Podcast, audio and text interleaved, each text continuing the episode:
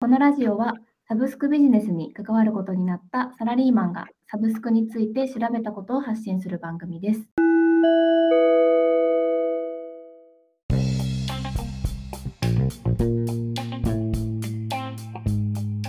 えー本日は子ども乗せ電動自転車の定額レンタルサービスチャリコを語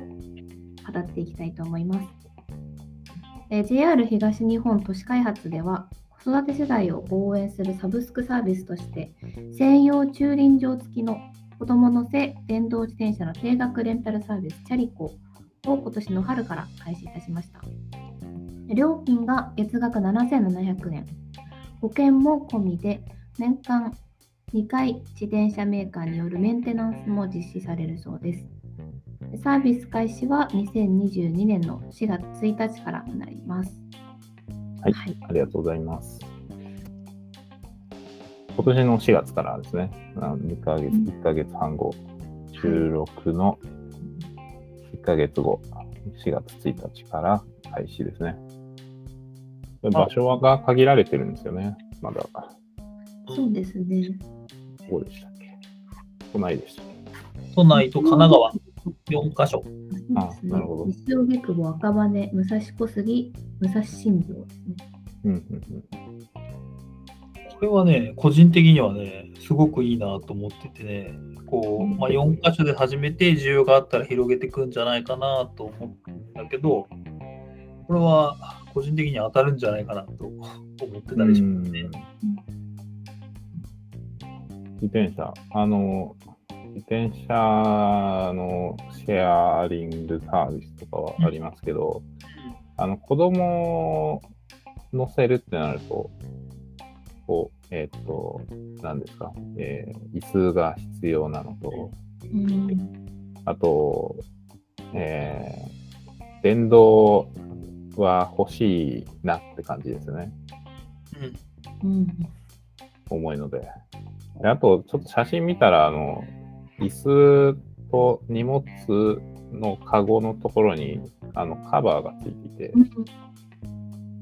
結構これ、雨の日とか重宝するんで、まあ、割と自分で用意するのって大変なんですけど、確かに。そうなんだね。それも込みでっていうのは、はい、使いやすいだろうなって。うんえもうあの共働き家庭だとかにとってはやっぱりこうね子供を保育園とか幼稚園送ってった後にまあ駅まで行って出社するってまあ今はちょっとコロナだからそういうの少なくなってるのかもしれないけどうん。自転車でうちもうちはもう処分しちゃったけどやっぱ子供が小さい時幼稚園の送り迎えで電動自転車買ったんだけどまあ高いんだよね。うん、うん、そうですね。電動自転車、その、あの、子供乗せれる自転車って、うんどれぐらいですかね。まあ、6歳ぐらいまでしか使わないので、まあ、6歳まで使っていれば、自転車の寿命的にはちょうどいいのかもしれないですけど、それなりに値段もするし、うん。処分も大変だし、そう。で、なんだっけ、そう、まあ、1台が、まあ、人気があるヤマハでしょパナソニックでしょあとブリヂストンか。とかだと、なんか、まあ、消費税とかで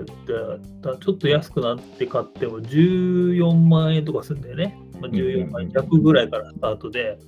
上はまあ20万円近いのまであるっていうのは、これ結構いきなりじゃあ買おうってなるとちょっと尻込みする金額うん。だなと思うね。で結局それにそのオプションでいろいろつけていったさっきのカバーだとかあのつけていくとまたちょっと値段が上がるしでえっとあとはこのバッテリーがねあのまあバッテリーはなんで寿命があるので大体なんかイメージだと幼稚園の送り前買って終わるぐらいに壊れちゃうっていうかダメになっちゃうイメージがあるんだよね。あそうするとまたバッテリーがない壊れたままの電動自転車ってただの重いママチャリという、重くてうん大変で、で、じゃあバッテリー買い替えようかって思うと、これがまた高くて、3万円以上とかするんだよね。うん。ランニングコストも結構なあれなんだよね。うんいや確かにそうですね。その、電動自自転車の、うん。なんていうかね、メンテナンス費用、メンテナンスの手間とかを考えると、その、まあ、買うのに躊躇する人っていうのはいそうなので、うんいで、い。はい。一見じゃあ、でもなんかこの金額設定から見ると、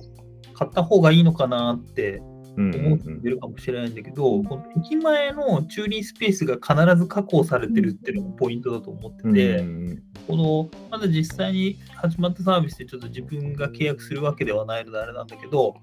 えーっと、家に置いても全然大丈夫っていうから、契約してる期間はもうレンタルしてるような感じで、駅前の駐輪スペースも確保してるみたいなことを考えると、えーっと駅前の駐輪スペースで1台1日100円とかだったりするので、えっ、と、まあね、20日分2000円とか、とか150円とかだったら3000円とか考えたら、まあ、全然、あの、チャリンコレンタルして駅前のスペース必ず使う人だったら全然お得かな、お得というか、あの、買うのと変わらないか。ああ、そうですね。あそうか、これ、そうなんですね。あの、えーっと、利用券、自転車指定の場所に返す必要がないんですね。自宅で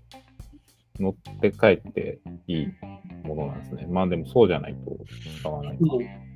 シェアリングとかとちょっとまた思想が違うんですね。なんかシェアリングっぽいかなと思ったんだけど、そんな感じじゃなさそうな気もするんだよね、見ててね。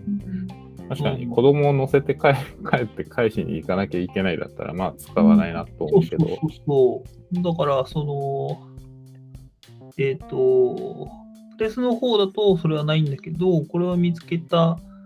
記事かなんかだと、そういうふうに書いてあったかな。うーん、うん。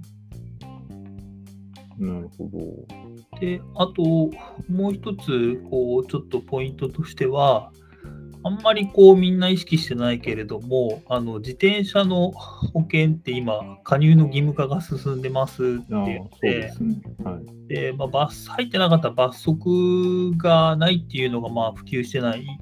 理由の一つなのかもしれないけど、うんうんここに上がってるその駅、埼玉、東京、神奈川とかっていうのはもう義務化されてるんだよね。うんうんうん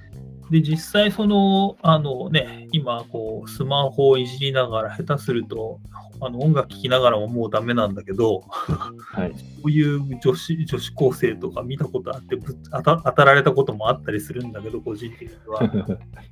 まあ、それでこうおばあさん引いちゃって亡くなって、で、なんかあの裁判の結果、民事なのかな、7000万円賠償みたいなニュースも見たことがありますっていう中で、もうこの保険もついてるところもポイントなんだよね、これね。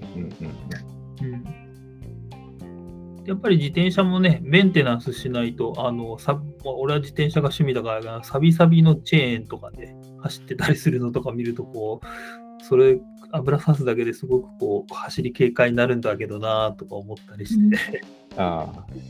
いや、まああの、はい。メンテナンスしないですよ。うちの自転車も放 放置も放置なんで。いやいやいや、もうこれ全然違うから、ちょっとぜひや ああ、なるほど。そうなんだよね。うん。うんなので、まあだからその逆に言うとそういうね、吉田さんみたいにメンテとかあんましませんよみたいな人もいると思うので、そういうのも確か入ってるって書いてかなって思うので、まあ、これはいいんじゃないかなと思うよね。うん。だからあの、電動自転車って海外でも需要あるみたい、東南アジアとかでも不要な自転車はタダで引き取ります、電動自転車引き取りますっていうのはあると思うので、うん。まあ、将来的にはそういうセカこのセカンダリー市場っていうか、そういう中古市場にこれ使われた自転車って流れていくだろうし、そのね、えー大きいところからやってるから、ちゃんとバッテリーを交換して長く使われてるっていうの、使われるだろうから、これはすごくいいサービスかなと、個人的には思ったんだよね。うん。うん。うんね、そう、駅、駅地下の駐輪場がセットっていうのは、こう、あの、まあ、もう、あの、使えるとなれば、自転車も、あの、普通に抵抗なく乗れるので、うん。結構、駅に行くのに自転車を使うかどうかっていうのは悩ましいところで、あの子供。がいるときに、うん。こう止めることに、あの、なんですかね、いえっ、と、駐輪場を探すとか、あの空いてる場所を探すとか、料金払うとか、結構めんどくさいので、うんうん。なんかまあそこセットであれば、使ってもいいのかなっていう感じはしますね。そうね、あの、昔は、今のうちから自転車で駅まで行ってる時もあったんだけど、月決めの駐車場をこう、なんていうの、じ契約するというか見つけるのも結構大変なんだよね。うんはい。うん。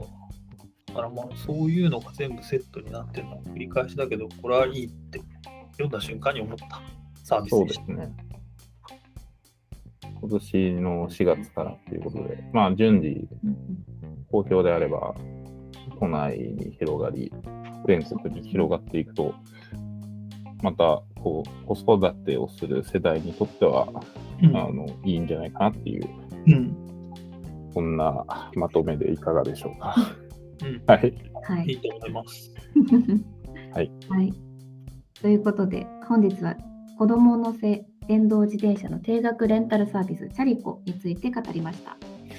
でこの番組では、サブスクビジネスに役立つさまざまな情報を配信していきます。